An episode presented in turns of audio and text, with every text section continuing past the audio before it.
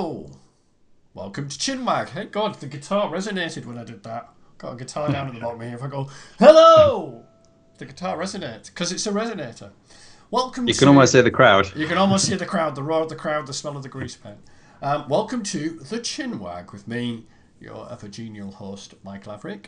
Um, with me today, I'm joined by a chap called Duncan James, who. Um, how did this sort of one came about? Um, I came across a kind of internal circulator, circulator, circular, circular uh, saying, "Hey, we've had this SMB contest, and this guy's won it, and let everybody just like go mental about this."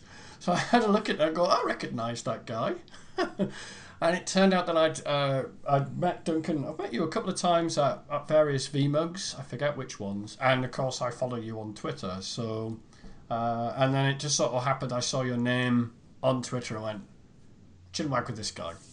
Um, but um, anyway, I'm rambling on too much. Duncan, introduce yourself. Yep, okay. um, tell us about this SMB contest and why it is that you, you won it. Okay, um, yeah, so I'm Duncan James. I work for a law firm based in Leeds, which is in the UK. I'm a bit of a jack of all trades, to be honest, uh, especially interested in virtualization and probably more so at the minute, more end user computing. Um, so I think I've joked with you a few times, Mike, that I've been doing virtualization for 15 years. Well, it's true to some extent, but it's actually virtual musical instruments that I've been using for 15 years. So, Virtual music. um, yeah, so there was no GarageBand back then. Um, back then it was more Fruity Loops and Cubase. All right. I remember Cubase, actually. I remember Oh, okay, yeah, yeah. Well, it's still going strong. Yeah. Yeah. Okay. So what was this? Uh, what was this SMB contest that you that you won? Yeah, it was just by chance that I, I saw it, to be honest, on the VMware SMB blog.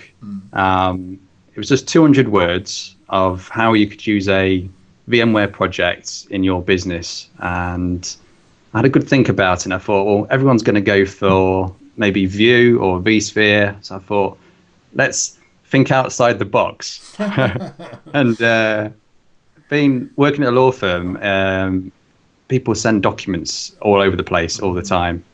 And I saw that Project Octopus was out at the time. It's a really good name, Octopus. They should have kept it. Yeah, because it's now Um, Horizon Data. Horizon Data. Yeah. I mean, it's all built into Workspace. Um, and if you actually, when you're actually looking up, looking at the VM loading up, you can still see this octopus plastered all over the VM still. All right. Okay. So either that's laziness or it's just a heritage to the to a really good name. So it was all about a usage case for you. I mean, in case people don't know, it's kind of I hate hate it when people do this. It's Dropbox for the enterprise. So like everything is a retail thing, and then add for the enterprise to the end. It's like Pandora for the enterprise. it's, it's kind of how, how do you deal with the the you know the um, corporate Dropbox problem, if you like. Um, I'm often pondering what everybody else is doing. Um, I've got no idea what people are doing. Using Dropbox Yeah. and exposing themselves to all sorts of vulnerabilities and not even aware that it's happening. Yeah, So my yeah, that's it. uh, there's a video of you talking about this uh, this uh, prize, which is very slickly delivered. What I want to know is how many times did you have to go through that video before you managed to get the pitch exactly? Which, which one was it? The the one you watched recently? Yeah. Um, not too many times. oh, he's keeping his. Got- He's keeping got a his few video, trade secrets. Yeah, he's keeping his video and acting abilities under wraps. So, I mean, I guess that kind of leads us very well to our first question. As people know, there's a little bit of email exchange between me and the, the Chin Waggy and the Chin Wagger. That, that's the way to put it. And I've got like a little bulleted list of, of those topics. Uh, but it does lead on very nicely to talk about workspace. And we were, I was saying offline, um, before I joined VMware, I was working with the previous incarnation of it, which was called Horizon Application Manager or HAM or VHAM. I like the idea of virtual ham, virtual meat. But anyway, um, virtual sandwiches. Um, but it's it, it's changed its name. Um, at the time, I think it was just two virtual appliances: the connector and the kind of service front end. But when I Yeah. last when I looked at the new workspace iteration, it's now like three or four virtual appliances. It's actually in the bundle. it's actually now now five. Is it Um, five? and it comes as a V app as well. Yes. So I- you're going to need vCenter to deploy it first of all. So I mean, this I I know what the features are because I I sort of read the announcement, but I've not touched the thing in anger because where I am is in the the cloud um, side of the business, not in the EUC side of the business. So if I'm going to do any EUC work, I have to kind of cleverly slip it in amongst cloud work. So the last time I did anything that was EUC related was using vShield Edge Gateway as the load balancer and as the entry point into View, rather than using you know I don't know F5 Big IP, which is probably what I did for the book. But um, tell us about your experiences of using Horizon Application Manager, as you know the setup, things that work for Yeah. you, gotchas. Just tell us about your experiences, really. Yeah, so um, you deploy it just as you would do uh, any other kind of virtual appliance, just like vCenter Server or uh, vCenter Ops. Um, so it's five VMs. Um, the initial VM is called the configurator, and when you power that on, the first thing it does is uh, sort of a series of checks. So you, you've hopefully by this stage you've already put in the IP addresses for the other um, virtual machines. Um, so the configurator, the data, and the service. Um, it does a DNS and a reverse DNS checkup. Uh, it talks to vCenter. It checks some SMTP settings and does a little bit of an initial certificate check. Um, it then does a few snapshots of itself, and it continues on its way in its little factory until it's finished doing its initial config. And hopefully, by the end of that, there's a nice big kind of "we're ready to go" um, message, and then, then you can go onto a web browser and do some more config where perhaps you're going to do an LDAP bind, import some users from AD, uh, give those users access to services like Horizon Data. Um, so not too much time to be honest to get up and going. Um, if it does go horribly wrong, you don't get those IPs in, then it pretty much tells you there's a big error. You need to go and talk to VMware support. Do you need um, IP pools set up to do the IP configuration? Yeah, you, you do indeed. That's a bit of a top tip. Um, there's a lot of blog uh, entries out there about what you actually need to put in. Um, so I, I can't remember the guys. I think it's Jonathan Frappier. I think it is, and he's got basically a blog post on what IP settings to put in, that kind of thing. I guess whatever Um, IP you put in, whatever IP, if it's going to speak to Virtual Center, it's got to be on your management network. But it's also Yeah. got to be part of it has got to be accessible to the end users, and your end users never meet your management network. So I guess that's Yeah. where things get interesting from a patching perspective, which port groups you put each of the different Yeah. nodes on. So did you find that straightforward, or did, was it a little bit tricky? Um, well, to be honest, I was on the beta for Octopus, and then I was also on the beta for um, Workspace. So between the beta and the GA, they didn't actually you didn't actually need to put IP pools in. So that kind of came as a shock when I put the real version on. It was like, oh, this isn't working now, but it was working on that version. So what have I done differently? Because I've documented everything, and I can guess that's the most important thing: get everything documented, and at least you can work your way through it and see perhaps where you've gone wrong. I think the, the funny thing about IP pools um, is some of the virtual appliances don't require them, and some of the virtual appliances do.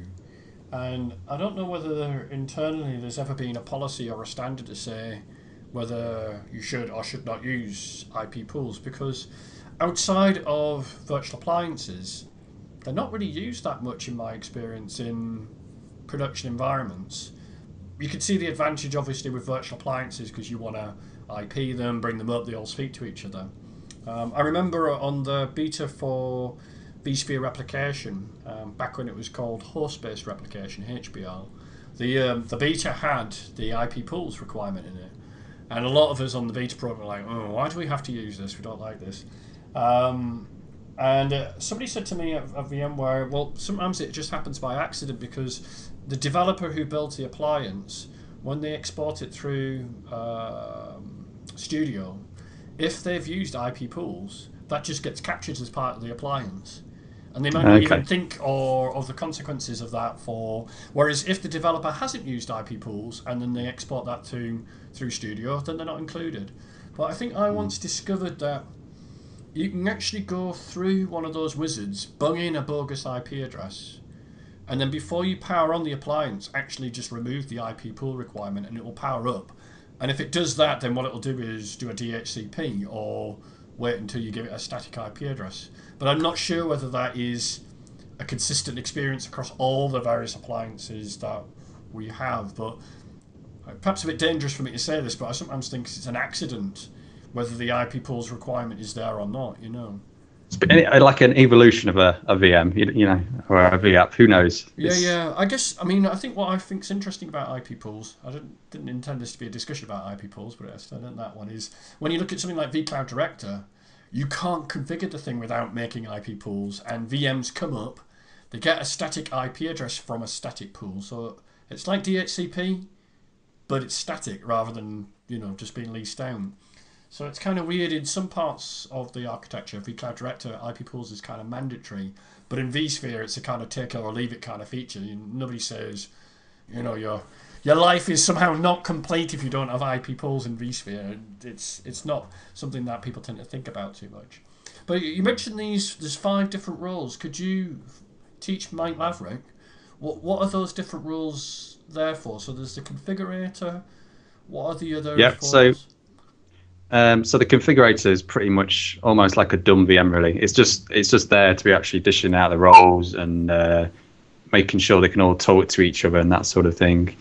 Um, the data one's obviously the files.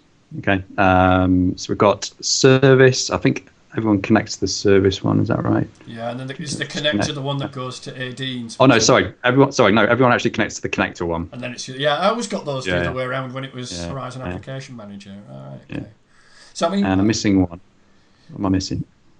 Answers on a postcard. Answers on a postcard. so, for my money, there's sort of three main things that you can do with this, and maybe I'm wrong on it. There's the the SAML based applications, the things that like Salesforce that people register for. You can register thin apps with that UI. I mean, I use that every day internally. I log in yeah. Horizon, I select the apps I want to use.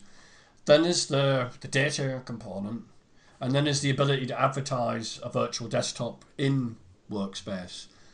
Is that right? There's three main things you can offer up from the service, or is there a fourth or fifth that I'm missing? Um, uh, the best way of describing it is is like a, a telephone switchboard, to be honest, right. um, for Workspace, because um, it gives you access to either web apps, whether um, they're external. You've got your thin apps uh, and your data stuff as well. And it, it tends to be a kind of rule-based system, so that if you're inside the corporate LAN, it's going to give you more stuff, and if you're outside the corporate LAN, it's going to give you less. That sort of thing. There's the, you know the view desktops as well, so it's kind of like your one-stop shop uh, for accessing um, services and data. To be honest. So, I mean, on the kind of application side of things, do you have many apps registered for SAML and OAuth? This is the, the, the protocol that allows you to authenticate without passing on your AD credentials, but automatically enrolling you in Google Apps or automatically enrolling you in Salesforce. Do you have many yeah, set up?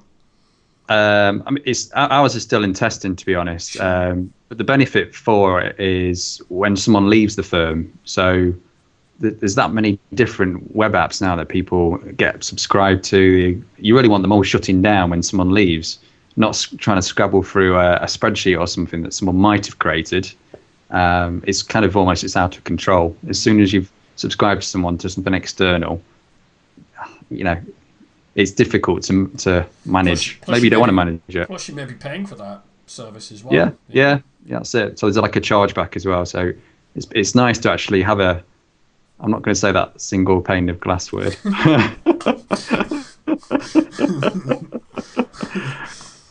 you can say it you, joking, you can say it jokingly. Actually, there was somebody on the podcast the other day with John that, that said single pane of glass at least three or four times, and I was like this. I had my fist in my mouth trying not to say anything because unless you warn somebody about it up front, if they then say single pane of glass and I go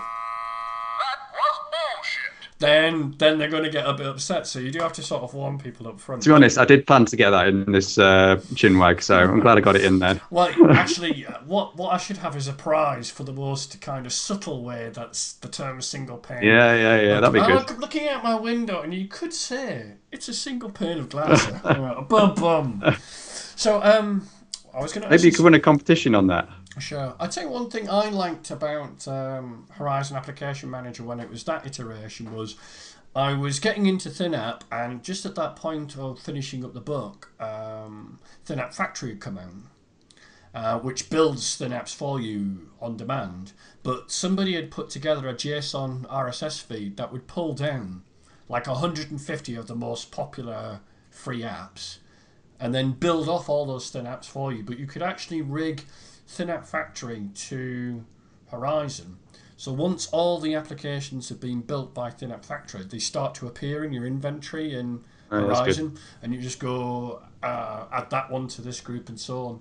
And it, it showed like the real power of being able to to just automatically build applications because I think prior to something like ThinApp Factory, most people who are building, say, ThinApps or any virtualized application, you have your clean machine, you take a snapshot of it, you install your software, you run the scanner, yada yada.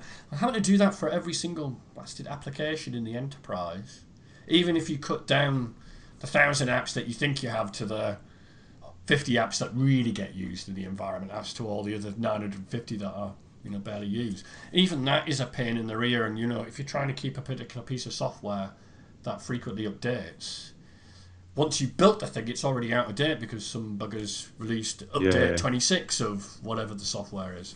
If you get the hint, without mentioning without mentioning Java. Oh, Oh, God, every week there's a bloody Java security update that I see pop ups for. But anyway, less about that. Are, are you d- using any of the thin app side of things for it? The more kind of internally hosted apps? uh, to be honest, it's all just in the lab. To be honest, uh, and now the uh, now the vExpert licenses have come through today. Fantastic. Yeah. Uh, you can crack on with that now. So, um, what I'm, I guess maybe I should have asked a more straightforward question, which is out of those three things desktops, apps, internal, external, and uh, um, the data. Mm. Which is the one you want out of those three? Do you want all of them, or do you just want one of them? Yeah, the the primary use is the data. To be honest, um, because a law firm has got just so many documents that are trying to get out. Um, it's it's the bread and butter. To be honest, so So, did you look at any other alternatives to uh, Horizon Data, and what made you choose Horizon Data in the end? Yeah. So I mean, there's lots of different versions. Every every week there's a different someone trying to sell the same There sort of is, isn't thing. there? It's like a well, Dropbox for the enterprise. Yeah. So, what, what what made you go the VMware route rather than somewhere else? What put you off? Or Uh, so perhaps it's the competition. Um, I, th- I think I think I've learned quite a bit about the products over the last uh, six months or so. Um, there's definitely some improvements I'd like to see on there, um, so they can sort of catch up with other competitors. Um, specifically, there's um, an Outlook plugin which should be really good for us because um, email's a de facto standard for sharing documents for lawyers. Um, my user base, they're always going to want to send large PDFs out. No matter what I tell them, they're going to try and whack on a 100, 100 meg PDF or something like that because it's got to go out. Um, there's a lot of pressure. So what I really want an Outlook plugin to do is to analyze the attachment and say, whoa, whoa, whoa, whoa, that's too big. How about I drop it into Horizon Data and I replace it with a hyperlink so the person on the other end can then download it and it's kind of seamless and it's it's automated. So um, I'm hoping that will be in the next release. Because uh, there- I mean, uh, we both do this. There are some things that I can email to somebody because they're small enough, and it's just a one-off. There are some files that I've got which are quite big, and every other week somebody's asking. Usually a presentation that I've done in the VMUG. Can I see your PowerPoint? Mm. So I've ended up on Dropbox because it's you know anybody's on it. Um, Mm. To I've opened up a Dropbox folder with VMUG leaders and with all the presentations, even the ones I haven't done at a VMUG, and I just keep on inviting them to that folder. So that's the way I kind of handle it. But I guess we're asking our users to do a lot to constantly think: Do I need to send this? Is it? Am I always going to be sending this? Can I not Yeah, have this yeah. on, a, on a shared location where I can just point to the link? So maybe, like you were saying, the plug-in to, you know, They tend to be unique documents, to be honest. Um, associated with a particular case, I imagine. yeah, and it changes all the time. There might be, you know, ten different versions in a day. And I get, I mean, as I understand it, you can back the store for uh, Horizon Data with what? A virtual disk or an RDM that points to a LUN that is on your SAN Yeah. array, or is it? We, we just use we just use uh yeah VMDKs at the minute. Um, we're we're not that big for using anything bigger to be honest. Uh, and a lot of the times it's just to get stuff out. Um, so it fits that bill to be honest. I mean, I'm tempted to run it internally, having a an internal version of it, because I've got um, an old two terabyte NAS on my network, which I could make into a sort of Dropbox style location, but have it done internally and use that as a kind of the de facto place where I put all my stuff. I mean, it's it's mounted in in Finder, and I can share things that way. But what I like is the sort of synchronization that you get with these sorts of file utilities. So that's a question. I don't know. Does Horizon Data do that kind of sync to my local machine? So Yeah, there's- I'm there's a- disconnected. yeah.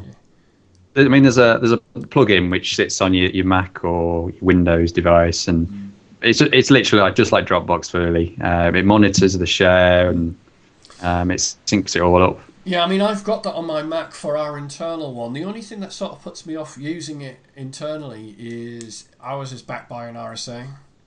So every time I power on my Mac, I've got to uh, bring up the RS, RSA uh, ID, type in my Mm. username and RSID in it, and then it works for the time my Mac is up. The, the problem is, is that often the people I'm wanting to share with is it's external people. And um, I just want to be. Uh, Dropbox seems to be pretty much the uniform for, for retail people, you know. So if you're sharing with external people, I must admit, you must be able with uh, Horizon Data to share with people who aren't trusted, who aren't part of your. Yeah, you can have third party people. Yeah, yeah. So I mean, maybe I should should do that, but not. I mean, I think the difference for me is a lot of what I'm sharing is my own presentations. They're not VMware corporate decks where I might want to be a bit more cautious about them getting out on the wild. A lot of the stuff is just what I've written myself. Anyway, I should stop talking about my use of Dropbox. I'm hardly doing a good job of advertising the power of Horizon Data. So, um, the other thing that sort of came up in our like email exchange was your use of LeftHand VSA in production. Now, when I saw that, I was like, "Whoa, very interested." Mainly because I've used the LeftHand VSA, which is now the the thrillingly entitled HP six It was StoreVirtual. store virtual. Doesn't have a product number six thousand or something like that? Um, I, I can't. I can't remember. Yeah, yeah, It's it's good old LeftHand to me. It's a snappy little name there. HP six four six five five one three six one B. You know, give it a product number and then everybody goes to sleep. Because I first started using that VSA for the first SRM book. I had some dumb stupid storage with the LeftHand VSA, two of them running in London and Reading. Later, New York and New Jersey. I went all American and Atlanticized in the second edition. And without that VSA, I would not have written the first SRM book because I had no storage to do replication and there was no vSphere replication back there either. So I would have been kind of hassled. But I've always wondered whether people actually used it in prod The real world. and um, I must admit, I've I was impr- I was how to say surprised, impressed with its performance, despite the fact that it's a virtual storage appliance, it's a VSA, and it was probably one of the first of its type, apart from just running Linux and then running OpenFiler in Linux.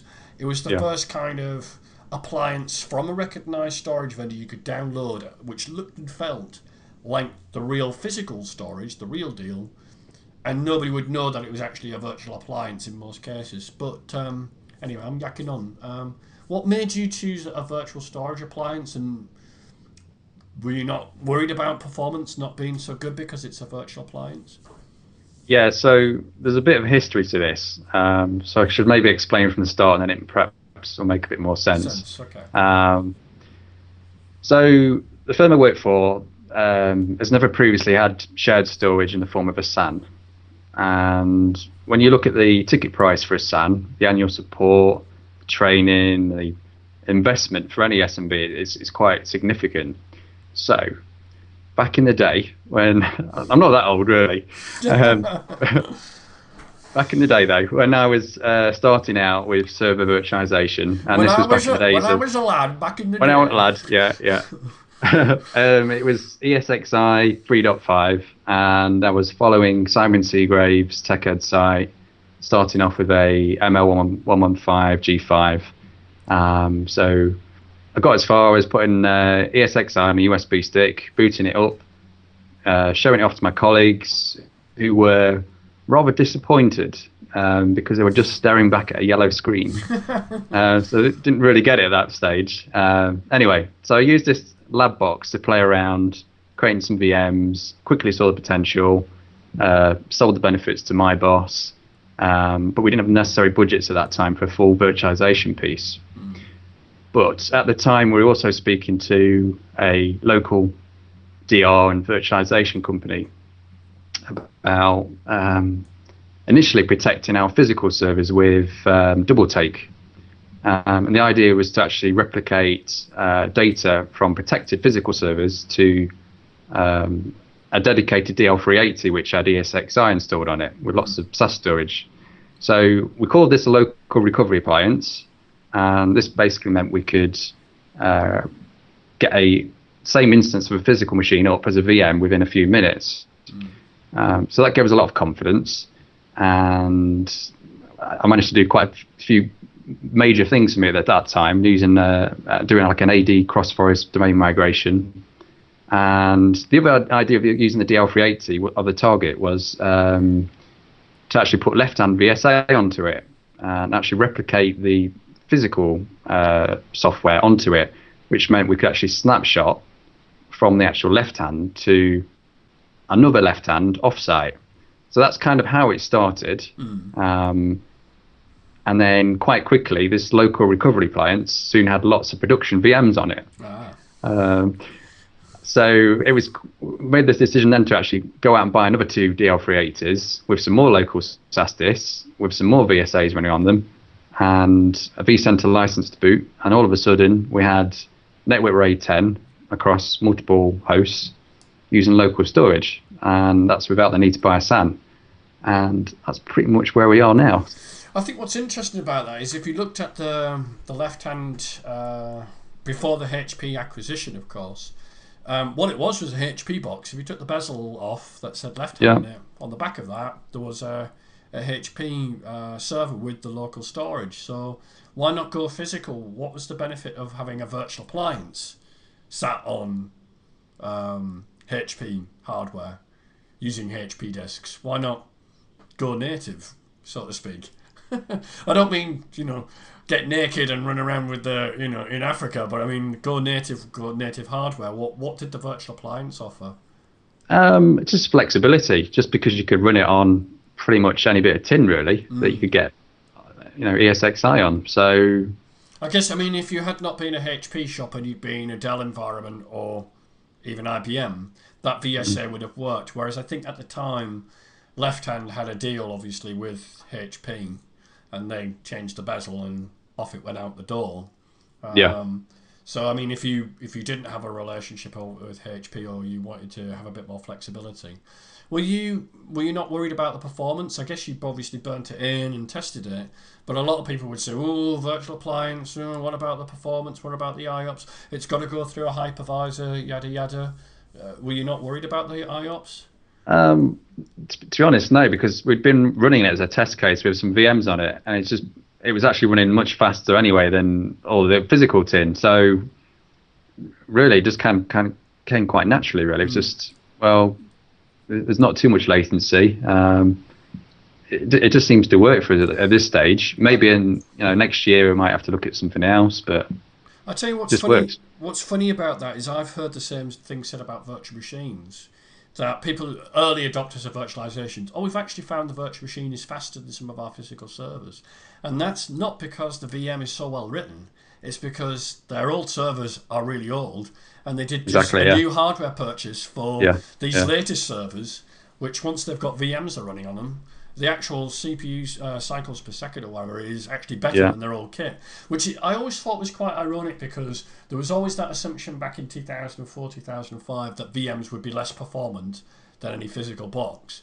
So to have customers going, actually our VMs are quicker than our old physical servers, it was like, yes, yes. Because in terms of application owners being skeptical, it's like get a VM and your performance will improve, not degrade. I mean, you can't really sell anything better than that than you actually say by improving, introducing this software performance will be better. But the real source of that performance improvement wasn't the virtualization layer; it was the new kit they bought. But you know, if they think it's faster because it's VMware there, we won't upset that kind of perception of what's going on. You know, so I, I must admit, I sometimes think about going back to a, a home lab. It's something I'm thinking about even now and I'm looking at um, these Synology boxes with uh, solid state drives in, mainly because they've got VAAI on them. So, you know, when you do a copying, there's no up and down stream from the host.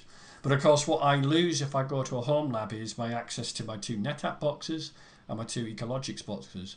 But I'm wondering now if I ran a, a, a virtual appliance like NetApp or the VSA LeftHand, and it's being stored on one of those Synology boxes that's SSD. Where where is the bottleneck?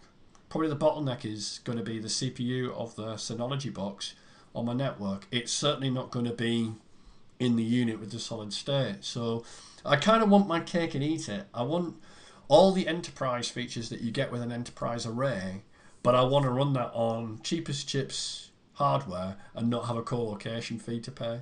But I, I must yeah. admit, the main reason I want to go back to a home lab is me and Carmel are thinking of moving to a more rural location, and my my colo is going to be an hour away drive, and I don't know what the bandwidth is going to be like in this rural location. So yeah, yeah if the kit's down the corridor in the spare bedroom, I've got the physical access and I don't experience any network latency is what I'm thinking of, but probably going off the point. But do you do you get my point? Have you ever been tempted to use a VSA like software in your home lab to get enterprise features?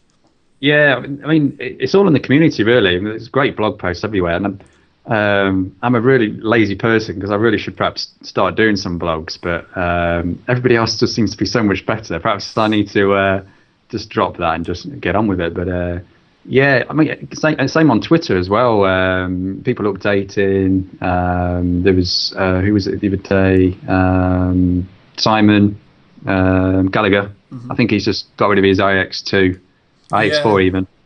Um, so that's kind of old kit now, and he's got got some nice shiny new stuff. People are doing some really good things, and perhaps, I think he's gone down the route of Nexenta, hasn't he, for his yeah. storage now? I mean, what out of curiosity, what do you use for your storage in your home lab? I take it you have one. Do you use the VSA? They're, yeah, they're, they're just um, they just started this at the minute. Um, I'm in the stage of getting some money down and, and actually making it a little bit more of a, a pimping machine. Yeah, yeah. Um, so I'm kind of holding off because um, HP have just brought out their new microservers, the Gen 8 ones, yeah. which officially now support 16 gig. They used to only support 8 gig, but if you put in the special Kingston memory that Simon Seagrave sourced, you could yeah, get 16 gig. For me, the turning point is if I could get a box like that, uh, a microserver, on 32 gig it would have more memory than most of my servers in the colo, and it's like two hundred odd dollars, three hundred odd dollars plus the memory. Yeah, yeah, they're really nice. Yeah, I've yeah. got a couple. Well, I, I, I always work on the calculation that if I leave the colo, the home lab will pay for itself in unpaid colo fees.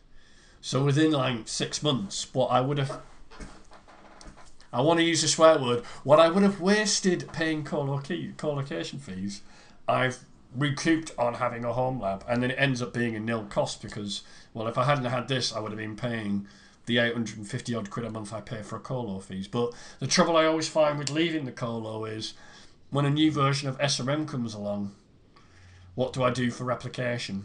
Um, I think things are a little bit better now. NetApp have got their a VSA out, and EMC have had a version of the VNX out for a while Of course, yeah. there's no fiber channel to the VM for any fiber channel replication. But maybe we're getting to the stage where I don't really care whether it's iSCSI or whether it's fiber channel or whether it's Dell or whether it, as long as it just replicates. Once I'm into SRM, how that replication takes place, well, you know, you don't really see it. It's just there at the end of the day. So maybe I shouldn't get so uppity. I guess it's because previous editions of that book had how to set up replication with his LeftHand, how to set up replication with NetApp, how, and every course it always changes new arrays and new software front ends. So I want to kind of keep that going. You know. Anyway, I'm banging on about my own issues. so uh, we've got two other topics to sort of talk about before we uh, wrap up, um, and I'm going to shut up and let you have the floor. It's my main problem. I don't let my chinwaggy speak. Um, virtual VMUGs and recording of VMUGs and live streaming of VMUGs. Are they a good idea? Should they be done? What's the advantages and disadvantages of doing it? Have you got some opinions on that? Yeah, I mean, everyone's got their own opinion. Um, for me personally, I've been attending VMUGs and other technology user groups um, for seven year, several years now, and um, firstly, I can't highly recommend them enough for people to go to one. If they've not gone to one, they really should do. I always speak to at least one person again afterwards. Um, so it's like a new a new friend, if you like, um, someone to either confide in, talk about stuff, and that kind of thing. Um, for me, it's really difficult uh, where I work because I haven't got anybody else to bounce ideas off. I'm in a small team. Um, so after reading blogs, user groups definitely the next best thing to getting answers. And uh, I'm fortunate enough to actually be on the committee for Leeds Virtual Machine User Group. And the hardest part is actually getting people there. So there's different ways to actually get people there and raise awareness. But what I'd like to try and do is perhaps do record a couple of sessions next time and have a little snippet or a show reel. Um, either put it on, you know, YouTube, this on is the what website. you're missing type thing. Well, yeah, just kind of, you know, that people are. I don't know. It's whether it's in the IT industry, you know, they're not they're not that chatty really. You know, you're an exception to that rule. Um, That's a polite way of saying that. um, but yeah, virtual, you know, virtual appearances as well. I definitely think it's a worth a crack at. Um, but you're going to be reliant on a few technical cogs, which people t- kind of stay clear of. Um, So reliable thought- internet. Have you thought about how you might record? I mean, if you're recording them to be uploaded later, you don't need reliable internet. You do if you're streaming, of course, and that costs Yeah. money at a venue. But have you thought about how you might capture a presenter's session? How you might go Yeah. Yeah, I give quite a bit of thought to this recently. Um, so generally, the, the sessions have slides, so that's kind of like an easy one you can record with WebEx. It's a nice inbuilt feature for that sort of thing. Um, but before I started actually in IT, my roots are in sound recording and, Ah. microphone techniques. So, so for me, hence the microphone. So for me, it's uh, really important that the either the virtual attendees or the virtual presenter can all hear each other and I think the video in of the actual room is less important.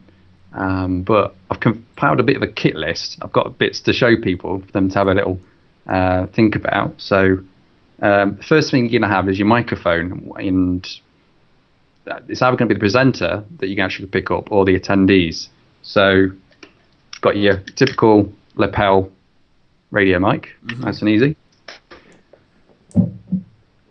For your attendees, you're just going to have a standard kind of dynamic. It can be with wire or without a wire. I mean, how Um, expensive is this sort of kit now? Well, you know, you can you can have a borrow off friends if you've if you've got them. Uh, perhaps someone at work's got them, or it's it's actually better to buy rather than to rent because the rental companies will charge you an arm and leg. Um, I think after maybe three three events, it probably pays for itself. Um, so after you've got your audio from the microphone, you then want to do a preamp on it. So that's either going to be a mixing desk. So it can be a small mixing desk, such as that. Mm-hmm. Okay, so that's a Soundcraft mixing desk, and that's actually got four microphone inputs. So that gives you a little bit of flexibility as to what you want to plug into it. Or if you didn't have a mixing desk, you could have a. Um, this is a Marantz recorder. It's got two channels or stereo input. So maybe perhaps when you're doing your next chinwags on the road, you could potentially use one of those. I'm much more lo-fi than that. I did look at lapel mics for doing chinwags at VMworld, um, but in the end I went cable because once you've got lapel mics, you've got batteries. Once you've got batteries, you've got to keep them charged. With the Yep. with the kind of cheap and cheerful wide one, they've got like a little like hearing aid battery that you screw into them. And you can buy those from Walmart or any like kind of shop, and you just carry a couple in your kit bag. The, Yeah, the yeah. hardest thing is remember to turn the damn things on when you off when you're done with them, because you Yeah, switch yeah. them on for recording, then you get distracted. By the afternoon, they can be as flat as a pancake, and you don't Yeah, even realise, you know, that they've. Yeah. I have recorded a couple of uh, mini wags at VMworld where they've mo- mainly been. they haven't switched on the mics. Yeah. But fortunately, they're only 10 minutes long, so if you get like, oh, I screwed up, you just junk the video and go on to the next guest, you know. So you really need someone that's actually going to monitor the sound levels. I think is what we're getting out of that as well. So whatever's coming into this little desk, someone needs to be monitoring it.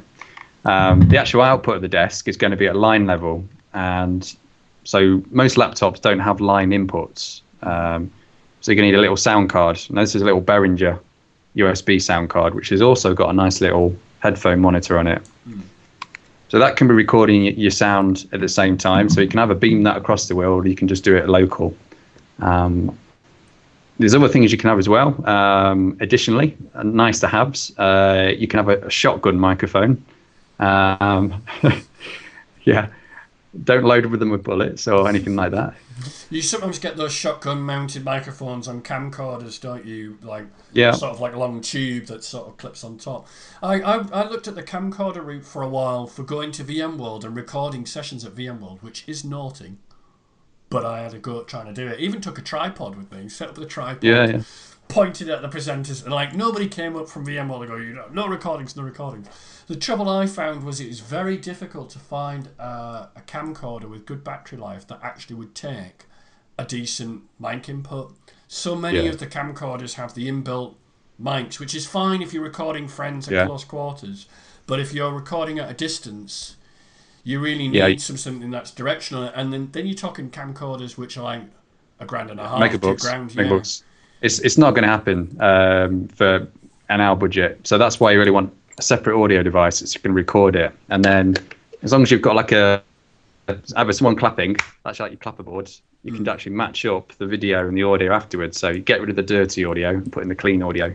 two thoughts I had about this. One idea I had was why not just use Camtasia or ScreenFlow on the actual laptop that you're beaming from. Yeah, yeah, that's a good lapel idea. mics, and then you hit record, and the feed from the lapel mic goes to the Camtasia, and you end up with a video of that presentation. I noticed uh, in the Manchester user group they actually have an AV system, you know, with the two, you know, those kind of things that you'd see in a in a pub or a bar, Yeah, yeah. some- like a PA system, and the Yeah. mixing desk is already there. Well, all they would have to do is, you know, um, put a screen recorder on, and they're, and they're there. But not everybody has that. I guess there's another side of this, which is the worry about recording VMugs is. If everybody knows it's going to be recorded or you can watch live from a web page, does that mean they stop going? Do you cannibalise your own attendees? What do you think Yeah. of that suggestion? Um, I don't think it will. Um, I think people go because they actually want to speak to people. And meet Um, people. And meet people and get answers to problems. You're not going to get that from watching a, a video.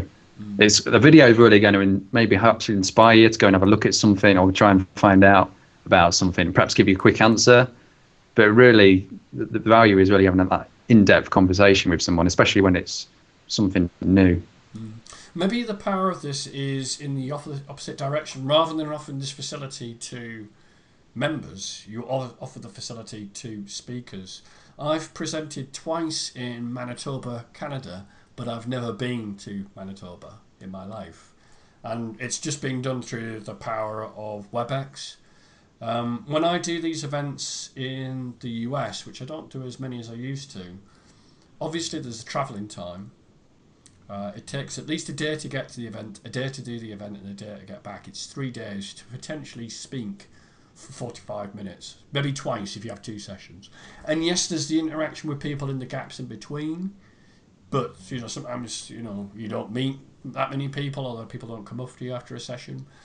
But uh, I think maybe for VMUGs to get the rock stars, it's quite difficult to get Duncan Epping or Alan Renouf to come to Europe or whatever, or come to the US. But if the time zones are done right, you could potentially, and it's 45 minutes on a WebEx is nothing to me, but three days to get to an event and back, it's like, mm, my boss will sign off on me to do one of those trips a month, but not two, three, four, five. But I could be potentially speaking out loads of VMUGs across the US and in Europe, so long Yeah, as we did it virtually rather than me having to have a physical presence. But is there something lost once you're on a webcam and it's just a PowerPoint and not you in the audience? Is the question I asked. Yeah, well, it, it, does. Um, but you know, if that's just one in the day and there's lots of different sessions, I think that's fine as long as it's not overkill. And people should just have a go at the end of the day. Anyway, what they had set up, I forget how they actually did the logistics. They actually had two laptops. One um, connected to the beamer, to the projector, so they can see it, and then another laptop pointed at the audience. So I could see my audience and I could wave at them and I could see them waving back in Manitoba, which was kind of funny. The last one I did was was was with David Davis. Uh, so you had three different time zones. We all agreed to meet at a certain point, and then we had I had a discussion with David, and there was questions from the floor. The only issue I had with the first one was with lag. So I was hitting the space bar in the UK to protect the pre, um, pre, um, to progress the presentation, and it would change instantaneously on my screen.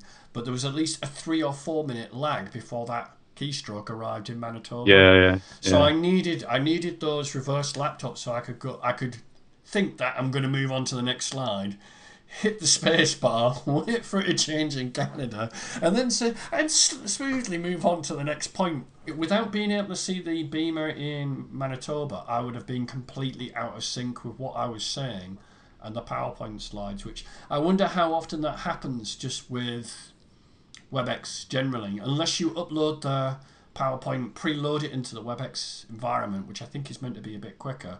Um, if it's really sharing my screen, sharing my desktop, you're at the mercies of round trips and latencies at that point. But I think you just have to keep it simple uh, if you are going to have a starting point at it. you look like you've got a lot of equipment, and I think that's what some people might be a bit, you know, lapels, wireless mics, mixing desks. Like I know you're a sound engineer, so you're like, yeah, let's plug it all in, and make it work. But I was looking at this thinking, how can we do it as simply, as cheaply, as budget as possible? Yeah. Um, but I think you might be right. There's something, there is something in the we have user groups, but you can't attend virtually. But they're about Yeah. virtualization, and I've often said that about VMworld that there should be more online presence during VMworld of sessions for people who can't attend. And sometimes the answer that's come back when I was an independent is, if we opened up VMworld to be an open thing that anybody could attend online, would people still then come to the event? But uh, my rejoinder, like yours, was it isn't just about seeing some sessions, it's about the people in the meet and the c- connections you make. Speaking of which, you're into virtualization and you work at a, a law firm. Do you know Stu McHugh at all? I do indeed. Yeah. Hey, Yeah. I was yeah. going to say if you didn't, I would hook you up because there's another virtualization dude in the UK who works at a law firm. So, do you guys chat to each other frequently, or Um, it's it's been the odd the odd conversation uh, over the email. To be honest, uh, I do listen to the podcast as well, the uh, V News. Uh, so uh, yeah, there must be a way of doing that? Peer, I know we have all these SIGs and stuff like that in the VMUGs, special interest groups, but I don't know how many people actually sign up for them, and because they're not. What you want to do is identify you, but somewhere else. Yeah. This I mean, for me, there's actually a lot of law firms where around well, well where I'm based at the minute, and we all okay. tend to know each other. Yeah, I Um, guess in the UK you do get well. I guess anywhere in the in the world you get legal quarters, don't you? Which are often near the Yeah. courts, and I guess the Yeah. bars and everything around there is full of IT people going, "Oh no, I can't believe this has just happened." You know, so I guess you, there is a community there already that's local. Anyway, I We've all got the same problems. yeah, I guess we need to wrap this up. We've got one more last question to do, but we'll try and do it in like two minutes, which is selling to the business. Do we have to, as technical people, learn how to sell what we do? Do we need to learn to sell in order to get a product signed off and get a purchase order, or is it about selling a concept? And if we're not naturally salespeople, how do we learn to be salesperson? And this is your idea about selling to the business, but I'm just kind of couching it in a couple of terms. Yeah. So the the angle I'm coming from is that it's getting harder and harder every year to get approval for new IT related purchases. Um, especially when um, it's not a nice shiny piece of hardware to show after you you've bought something like a software license, for instance. So it's coming around to that software-defined data center, if you want. Mm. Um, and I think the mindset perhaps needs to change um, from calling it an IT purchase to calling it a business purchase. Um, we tend to get more, a bit more traction on that. Um, most of the people probably listening now are, are, techies or they have been techies and they fix stuff. So techies don't tend to have soft skills or language uh, to talk to the stakeholders of the company to you know go out and buy the next big thing. Mm. Um, so I think it's like really important for everyone to develop alongside learning about latest and greatest tech, um, how to actually talk to the business. Now, I probably count myself quite lucky at the minute because um, all of a sudden the firm are now seeing the benefit of knowledgeable Duncan. Um, they see me as this guy that's won this twenty thousand dollar check off VMware, and um, they're using me to actually sell professional services now. So I would uh, consider myself as a, a, trainee salesperson, if you like, uh, almost slightly uh, like a, a diversifying uh, to myself as a walking, talking Swiss Army knife, if you want. So is that IT services to other legal firms that they're wanting to do that? I some of our um, seminars are based on IT and innovation, and we, we did one recently on the Raspberry Pi, um, and I showed how we could use the Raspberry Pi as a thin client, mm. connect it up to connect it up to View, connect it up to XenApp. Um, all of a sudden, you don't actually need to go out and buy a PC or a thin client. You could just buy a Raspberry Pi for forty pounds. Um, and that's just kind of got people thinking, and it's like a, it's almost like a different angle that they've not seen before. Well, this is a bit different.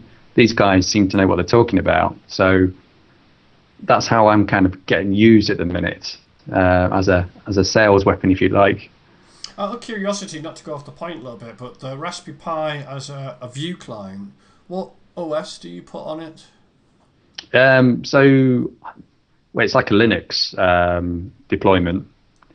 You just you download it off. It's like a Raspberry Pi forum site.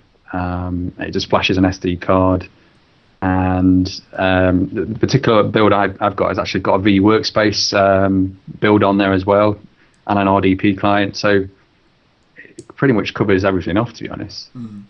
And uh, I mean, I must admit, I've only really used the Windows client, the HTML5 client, uh, and the Mac client. I, I, I assumed we have a, a Linux client, but I have no idea what it's what it's like. Was that small enough relatively to get it onto that Linux distribution, or was it um, kind of pre-built? It's it's pre-built. Um, I've not got time for building that sort of thing, to be honest. Nobody has. There's lots of uh, there's lots of interesting people out there like doing that, which is mm. great. Um, well, I guess Simon Long. I noticed Simon Long started to do some stuff on on Raspberry Pi, and I knew why he'd be looking at that for the yeah, same reason yeah. that you've talked about. I mean, I've not purchased one. I got hold of one. Yeah, I just haven't got round to doing it. I might do uh, at some yeah. stage, but it's just. When you can, you can put other things on there as well. There's um, there's one for AirPlay, so you, you can just you, know, you boot it up with like a Xbox Media Center on there. Um, turn on AirPlay mode. You can whack it in a meeting room, and all of a sudden you've got AirPlay without having to buy you know, your Apple TV for hundred quid. What was so, um, the um, connections on the Raspberry Pi? Is that HDMI or is that SVGA? Yeah, it's HDMI. Right. Okay. Just thinking about that. Anyway. Okay. So uh, what I think is interesting out of all those things is that you decided that we should talk about business purchase rather than IT purchase.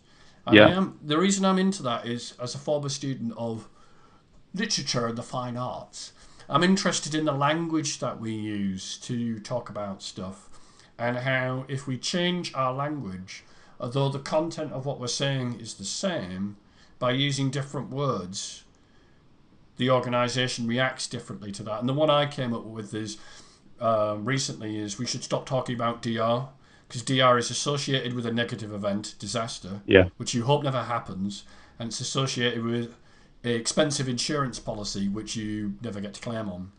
And I've been saying for a while, maybe we need to drop this term at all and talk about site availability is the term that we need because uh, this stretch clustering stuff has taken off as you know people think it's really sexy. It's quite expensive and technologically challenging, but somehow site availability and active active sites is what people want to talk about. They don't want to talk about DR and business continuity. That's just seen as a money pit. But we are yeah. actually talking about the same thing redundancy and resiliency that protects you from a site failure.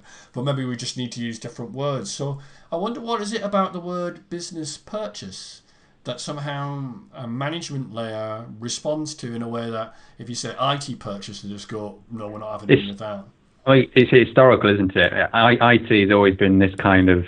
Uh, it's yeah, yeah. Um, it's getting people to think differently about it now, and it, things are definitely changing um, if you can actually show people things working or how they can save some money, um, physically put it in front of them and show them, then that tends to go a lot better than writing a, a big report and sending that off that people are probably not going to read. Mm.